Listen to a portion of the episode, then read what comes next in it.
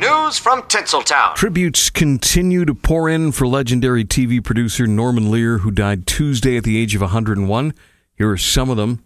Rob Reiner, who starred on Norman Lear's sitcom All in the Family, said, I love Norman Lear with all my heart. He was my second father. Jimmy Kimmel said, more than anyone before him, Norman used situation comedy to shine a light on prejudice, intolerance, and inequality. Tyler Perry called Norman Lear a hero, and George Clooney said a giant walked in his shoes. Nearly three months after ending their strike, Hollywood actors finally ratified a new SAG AFTRA contract. The three year deal was approved by a 78% margin. The deal includes pay raises, residuals for shows on streaming services, and also guidelines for the use of AI. Mel Gibson is set to direct Lethal Weapon 5 next year. The film reunites Gibson and Danny Glover. It had been delayed due to a number of rewrites and discussions about splitting it into multiple parts, but now they're finally just about ready to get started. Dave Chappelle going to be returning to Netflix with a new stand-up comedy special on New Year's Eve. It'll be Chappelle's seventh special for Netflix. And HBO gave last week tonight with John Oliver three more seasons.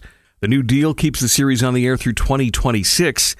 Last week tonight with John Oliver has earned 26 Emmys, including seven straight wins for Best Variety Talk Series and Best Writing for a Variety Series.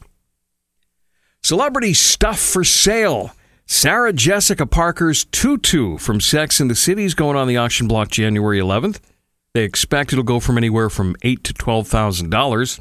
Or perhaps you can buy Johnny Carson's 1981 DeLorean. That's going to be auctioned off as well. Uh, by the way, Johnny Carson once got locked inside of this car and couldn't get out. The vehicle has already received bids for over $50,000.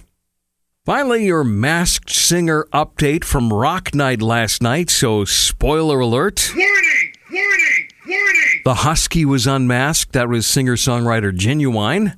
And the Tiki turned out to be former Skid Row singer Sebastian Bach.